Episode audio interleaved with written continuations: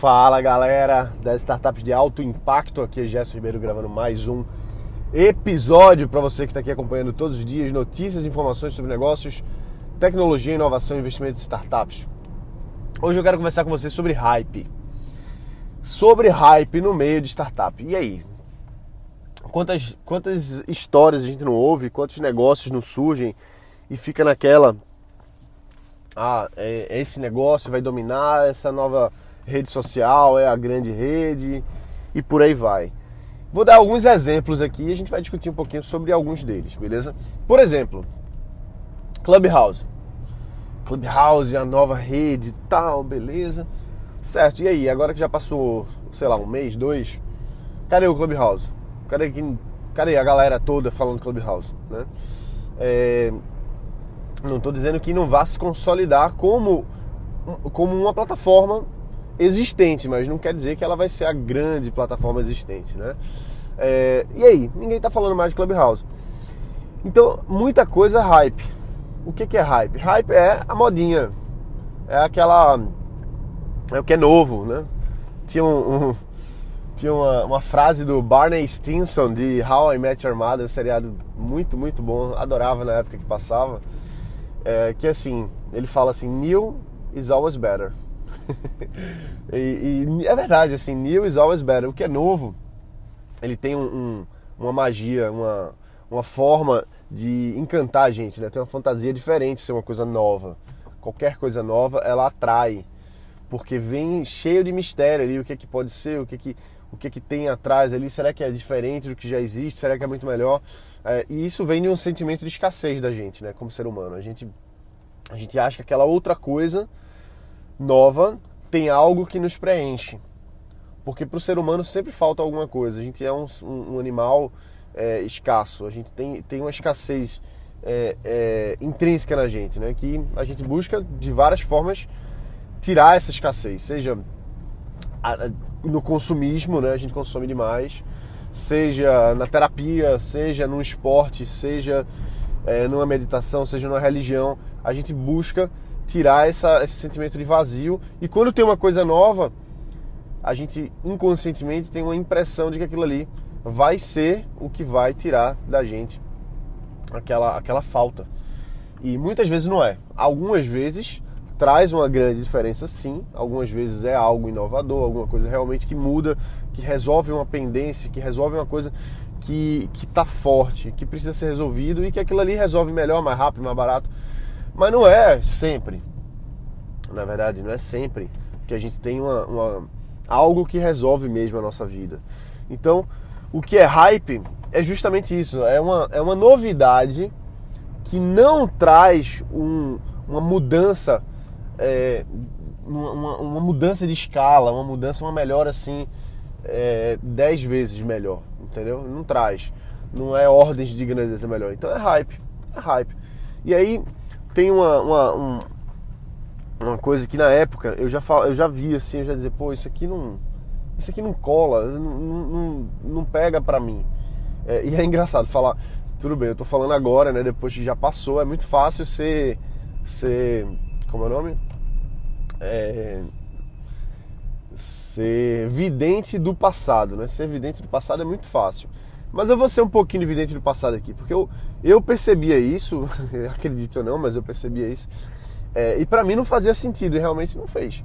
Que é o WeWork. O WeWork vai sair agora, início de abril, um, um documentário sobre o, sobre o The Rise and Fall né, do, do WeWork é, no Hulu. O Hulu é uma plataforma, das primeiras plataformas de streaming. Vai sair.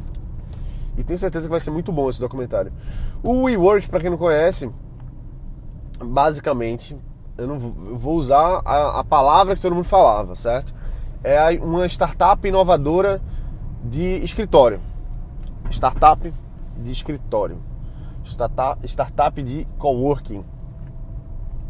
Só que de startup não tem nada. Tem, não tinha nada de startup, nada, nada, nada. Só que o WeWork ele se vendia como sendo uma startup. Ou seja, ele aproveitou a, a hype, ele, ele abusou da hype do, do meio de startup para se vender como startup. sem ser, nunca foi, é, e conseguir levantar um capital absurdo. Os caras, no final das contas, aí estavam. tinham uma, uma, um valuation da empresa de que eles valiam aí 40 bilhões de dólares. Uma empresa que não, não faria menor sentido. Por que não faz sentido? Vamos lá, o que, que era o WeWork? O WeWork era ou é, né? Eu não estou tão atualizado. É, vou até, tô doido para ver o, o documentário, né? Para me atualizar mais. Mas eu não sei se eles estão funcionando ainda. Talvez até estejam. Tem escritório em São Paulo, ou tinha, não sei se ainda tem. Mas o WeWork, ele é simplesmente um escritório. De é, escritório compartilhado. É um coworking. Igual que você, pronto, eu, eu tô aqui agora dirigindo. Vamos lá. Eu vou dar 3 segundos, eu vou passar na frente de um coworking. Isso aqui, ó. Vocês não estão vendo, mas aqui no meu lado esquerdo tem uma. Aqui na rua 564, aqui na, nessa rua 564, Workspot Coworking, www.workspot.com.br. É, fazendo propaganda dos caras eu nem conheço. Mas enfim. Um, um coworking, ele é um escritório compartilhado. É, é, é você ter ali outras pessoas que estão trabalhando junto com você, cada um na sua empresa. Eu não vou entrar em detalhes aí sobre o, que eu acho do coworking, isso fica para outro dia. Acho que até já gravei sobre isso. Mas o, o WeWork, ele era uma empresa disso, ou seja, ele simplesmente vendia espaço de trabalho. Simples assim. Nada demais. E como é que isso é uma startup? Não é. Porque para ser uma startup, pela definição aí dos, dos, é, dos estudiosos de startup, para ser uma startup a gente precisa que ela seja repetível, escalável, precisa ter uma, uma, um avanço incremental em relação aos outros. E aí você vai dizer, poxa, mas o WeWork ele tinha uma proposta mais despojada, um escritório mais estilo Google. Isso era um diferencial. Isso, ok, isso é um diferencial, beleza. Excelentes escritórios, é, enfim. Só que isso não é, não é escalável. Escalável. Por que, que não é escalável? Pô, Gerson, mas eles podem abrir mil unidades. Tudo bem, eles podem abrir duas mil, dez mil, não importa. Mas isso não é ser escalável. Porque esse tipo de negócio, ele é de capital intensivo. O que, que é um negócio de capital intensivo? É um negócio que para você crescer, você precisa colocar um aporte gigante. Você precisa colocar grana ali. Então, uma startup, na maioria das vezes, né, idealmente, ela é uma, uma, um broto, ela é uma semente que vai brotar, entre aspas, por conta própria. É claro que existe venture capital, a galera despeja milhões ali na startup para ela bombar, avançar rápido, né? Mas assim, uma startup ela, ela não vai crescer proporcionalmente ao quanto de capital que ela tem, o que ela é, é que ela recebe.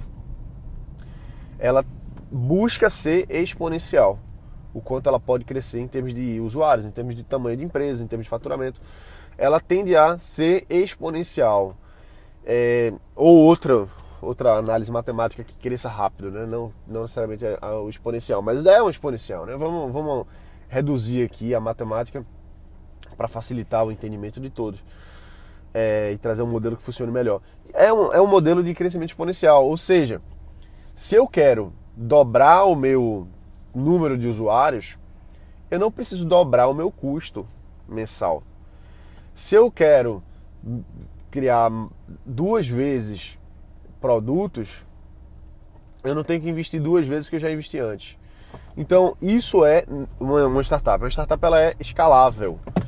Um escritório não é escalável.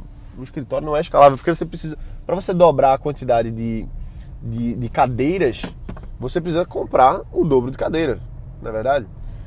Se eu quero dobrar a quantidade de mesa, eu preciso dobrar o valor, o dinheiro para comprar uma mesa. Então, se eu quero ter, se eu tenho um, um coworking que tem uma capacidade ali para 100 pessoas, se eu quero ter uma capacidade para 200 pessoas, eu vou ter que arrumar um espaço que é o dobro maior, comprar o dobro de cadeiras, comprar o dobro de mesa, comprar o dobro de tudo. Então, isso não é escalável. Não encaixa no modelo startup. Não faz sentido. Mas eles se vendiam como startup. E, e pegou embalo. Pegou muito embalo. Chegou a, a, a valer aí, né? Não vou, não vou, nem dizer valer, mas chegou a ter um valuation. É, valer e ter um valuation é diferente, beleza?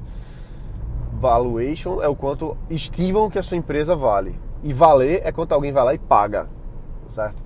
Então o WeWork ele se somou ali em dívidas, teve uma gestão muito louca. É, eu, quando eu terminar de ver, eu já, já dei uma boa estudada no WeWork, mas vou me atualizar mais aí, eu trago mais informações para você aqui. Mas assim, então o, o WeWork ele, ele teve a gestão louca, ele surgiu muito para o benefício próprio do, do, do, criador lá. Se eu não me engano, ele tinha formato ali de é, dos espaços em que ele comprava espaço para ele e o WeWork ficava pagando aluguel para ele, que não tem nada demais. A McDonald's já utiliza esse modelo já há uns anos, né? desde sempre. Mas o problema é quando é, a, a gestão do negócio começa a ficar muito é, enviesada, que foi o que aconteceu com o WeWork. Então, assim, quando o WeWork estava aí, vamos dizer, 2015, 2016, é, que começou esse boom de startup aqui no Brasil, que começou esse boom de, de coworking, é, foi realmente uma subida e descida, né? Quantos coworkings você conhece que não fecharam? Quantos aceleradores você conhece que não fecharam? É, e por aí vai. Então, assim, o, a hype dos coworkings já passou. Já passou vai voltar. Algumas, assim, o modelo ele vai existir, entende? O modelo vai existir, mas ninguém vai ficar rico com isso, ou, ou poucas pessoas vão ficar ricas com isso. Enquanto que antes todo mundo estava achando que ia ficar rico alugando, é, fazendo coworking, colocando mais cadeira aqui e ali. Alguns coworkings deram certo, sim, mas são muito poucos. Tá? É, o, o WeWork poderia ter dado certo? Poderia. Poderia ter dado certo, mas ele foi uma bolha nele mesmo, cresceu demais, é, alavancou demais e acabou não aguentando uma série de uma série de, de, de misconduct, como é que é isso em português? Falta de conduta, más condutas, má gestão de, de quem estava à frente e acabou o negócio quebrando. Ah, então ele, ele aprendeu tal. É, não foi bem assim, né? O cara realmente ele, ele aproveitou, se aproveitou aí dos investidores, da hype para muito benefício próprio, acabou saindo aí como se brincar, o cara acabou saindo bilionário numa empresa mega falida, entendeu? É, mas enfim, então voltando a falar de hype, a, a, hype ela sempre vai existir, sempre vai ter uma nova hype. Agora foi o Clubhouse, sempre vai ter uma um burburinho do momento, mas vem, vem a necessidade de ser cético. Você ser cético, você ser cética. Tem que, tem que olhar as coisas com, certa, com certo ceticismo. E aí que eu falei que, pô, eu tô sendo vidente do passado, né? Porque na época que tinha o WeWork, eu olhava assim para esse modelo e dizia, pô, legal, mas não tem nada demais. Não tem nada demais, assim. É um baita escritório? É, é muito legal o escritório. Mas muitos outros lugares fizeram bons escritórios também. Aceleradoras, é, próprias startups e, e outros coworkings fizeram escritórios tão bons quanto, cafés, muito bons os lugares. É, mas assim, eu não vi um diferencial como empresa. Poxa, por que, que esse negócio vai dar mega certo? Ah, ele pode dar certo, beleza, vai se consolidar aí, mas não, não é um, um, um mega negócio é, em termos de ser uma, uma startup revolucionária, não é. Pode ser uma grande jogada de, de uma grande jogada imobiliária. Interessante, né? É, é bom ser isso, mas é uma coisa tradicional, tradicionalíssima. Aluguel de escritório é tradicionalíssimo, sempre existiu. Agora um pouco diferente, com um modelo um pouco mais inovador, umas cadeiras mais coloridas. É, em vez de você ter a sua própria sala, você compartilhar ali e tal. Ter eventos de, de dinâmica de grupo, das pessoas interagirem, trocarem experiência. Tudo bem, aí tem uma, tem um, uma proposta de valor mais interessante e tem aí a sua a sua essa proposta nova, né? Tudo bem, essa inovação, não tem problema. Mas não é uma coisa disruptiva do ponto de vista de mudar completamente a forma de trabalho, mudar completamente para todos, né? Algumas empresas vão se, se encaixar nisso aí, sim, muita gente se encaixou e está aí até hoje. Eu tenho um amigo que ele, ele tem uma, uma startup mesmo consolidada, já, já não é mais startup, né? Já deixou de ser, já já estão aí dentro do private equity, é, foram aportados aí três anos atrás, um valor grande, estão dentro de um grupo grande, estão para, enfim. É, e, e os caras chegou um momento que eles é, começaram a trabalhar dentro de um coworking, adoraram, ficaram ali, cresceram, então lá até hoje. Uma empresa grande, mais de, mais de 40 funcionários. E eles estão dentro de um espaço de coworking, estão lá, estão gostando, está funcionando bem para eles, tem uma, uma, sinergia boa, então ótimo, ótimo. Mas não é para todo mundo. E não, não, não, é uma coisa que, que vai mudar para todos, entendeu? Enquanto que uma, uma disrupção, ela, ela, ela muda para todos. Ela muda para todos. Disrupção é isso, é você pegar um modelo, quebrar ele e colocar algo diferente. De modo que seja massificado. Por exemplo, rede social. Rede social mudou para todos? Mudou. Você hoje tem o WhatsApp no seu celular? Obrigatoriamente você tem o WhatsApp no seu celular.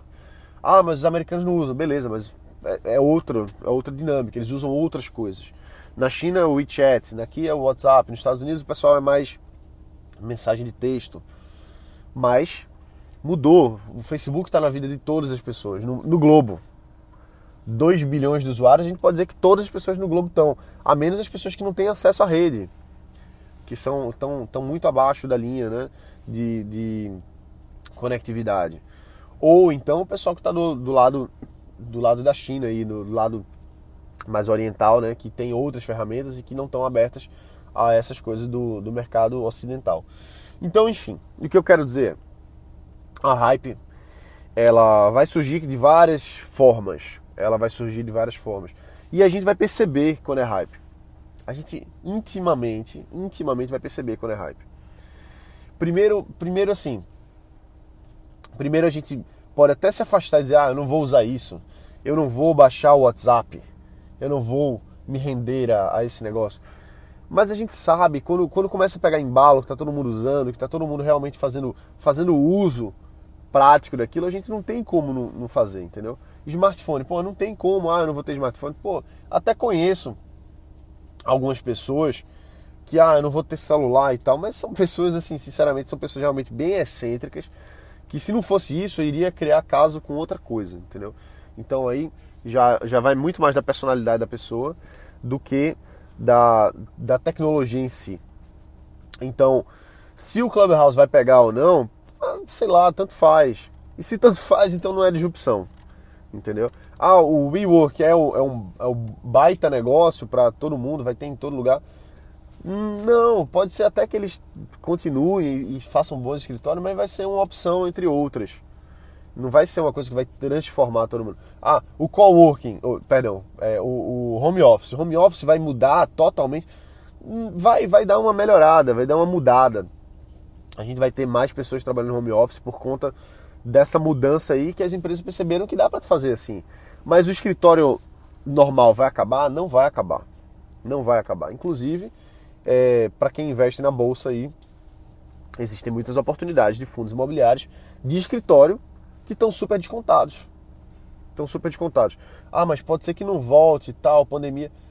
Eu não acredito nisso. Eu não acredito nisso. Eu não gosto de coworking. Eu, minha opinião própria, não gosto de coworking, mas isso aí fica para outro papo no outro dia. Beleza, galera? Então é isso aí, a gente vai ficar por aqui agora. Se liga na hype, sempre vai ter uma. Ah, e outra, antes da gente encerrar. Tem que saber surfar a hype. Tem que saber surfar a hype. Não é uma coisa negativa só, não.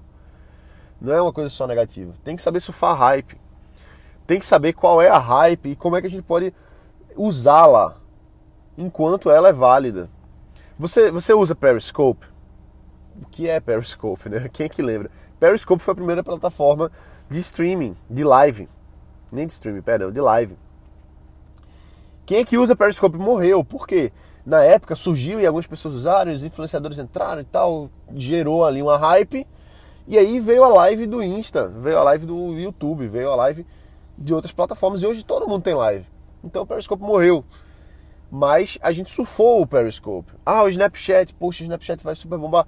Ah, a gente surfou o Snapchat, criou ali uma, uma, uma base, um segmento, e quando morreu a gente foi para outra plataforma. E agora pode ser o Clubhouse, vai, usa o Clubhouse. Pode ser, seja lá o que for, mas tem que saber surfar a hype. Teve a hype lá na, na minha cidade, né, quando eu era pequeno, que era a hype de suco de laranja. suco de laranja, vê só meu pai começou a ele percebe, meu pai era farejava negócio de uma forma assim absurda. O cara farejava mesmo. Ele percebia o que ia dar certo e, e criava. Cara, sensacional. E aí, papai, ele percebeu a movimentação no mercado para suco de laranja. E aí ele, pum, comprou as máquinas de suco laranja, começou a produzir suco laranja todos os dias, vendia lá na loja dele. É, um dos negócios dele, ele começou a fazer suco de laranja para vender. Chegou a vender mais de mil sucos de laranja num dia. E mandou fazer assim umas caixas térmicas de, de fibra de vidro no formato de laranja, grande, grande assim, do tamanho, vamos lá. Pô, é grande, vai, não é do tamanho de um carro, lógico, mas vamos dizer assim, tamanho de um carro de mão maior. Todo redondo, laranja, com a, com a folhinha em cima, que era a tampa, você tirava. É, e dentro era gelo e os sucos de laranja dentro da garrafinha quadradinha de plástico ali que ficava gelando.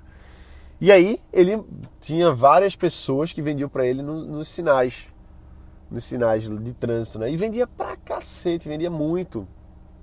E aí depois acabou a hype do suco de laranja. E aí ninguém mais vendeu. Até, até hoje, até hoje lá, lá em casa a gente ainda tem as bolas de suco de laranja desse aí, esse, esses carrinhos. Acho que ainda tem.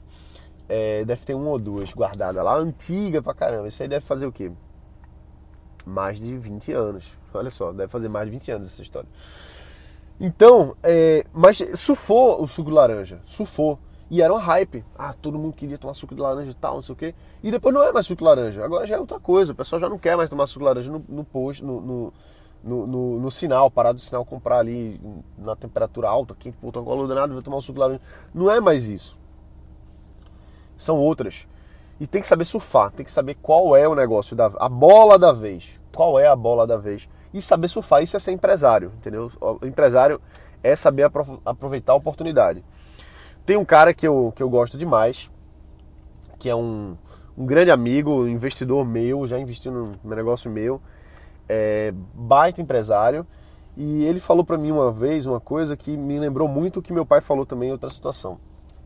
Ele disse para mim assim, Gerson, a mim, e esse cara é mega milionário, tá? Não é, não é qualquer um, não. Tô falando de um cara grande no Brasil. É, e esse cara chegou para mim e falou assim: Gerson, é, a minha empresa não é uma empresa que vende tal coisa, né? O produto principal dele. Não é uma empresa que vende tal coisa. A minha empresa vende o que as pessoas querem comprar. A minha empresa vende o que as pessoas querem comprar.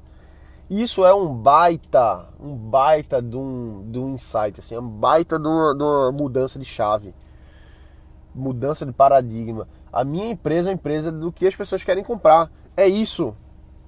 É, isso é saber surfar hype. Saber surfar hype não é, não é abrir um coworking e quebrar dois anos depois. Saber surfar hype é você vender talvez o coworking, entendeu? Você criar e vender. Pô, mas não tá errado, você, você criou tal, o negócio vai dar errado. Ninguém sabe se vai dar errado ou não, né? A gente só sabe depois. É o que eu tô dizendo, é muito fácil ser, ser vidente do passado.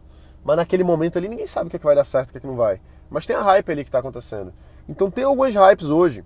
Algumas pessoas estão sabendo surfar. Por exemplo, o, o Bitcoin é uma hype pra caramba. É uma hype. Pode ser que ele se consolide e não seja hype, seja realmente um baita no investimento? Pode. Mas nesse momento tem muita gente tratando isso como hype. E como é que eu, como é que eu sei disso? Pô, eu conheço pessoas que nunca investiram em nada e estão apostando todas as economias no, no Bitcoin e outras moedas. É hype ou não é? Para mim, para aquela pessoa, aquilo ali é hype. Tá apostando tudo naquilo ali. Isso não é sadio, não é, não é saudável. Né? É... Enfim, então, mas tem gente surfando isso. Tem gente que está vendendo curso de Bitcoin. Tem gente que tá, alguns com mérito, outros sem mérito. Alguns estão vendendo consultoria com mérito ou sem mérito. Mas quem sou eu para falar se a pessoa tem mérito ou não? Quem sou eu? Mas tem que saber surfar. Saber surfar não é se aproveitar. Vender, vender laranja no sinal não é se aproveitar.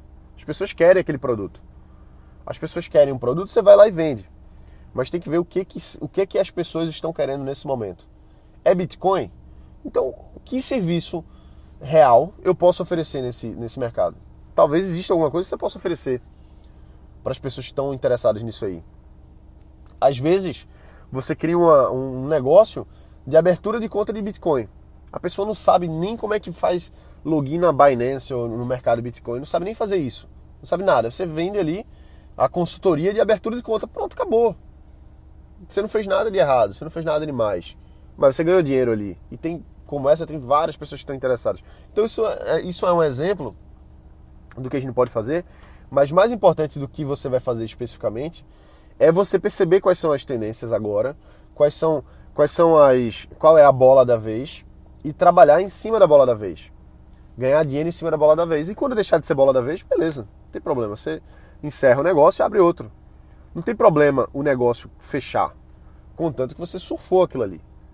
E tem muita coisa pra gente surfar. É só ficar de olho. Beleza? Então é isso aí. Acabei me estendendo um pouquinho demais. A gente se vê aqui na próxima. Bota pra quebrar e valeu!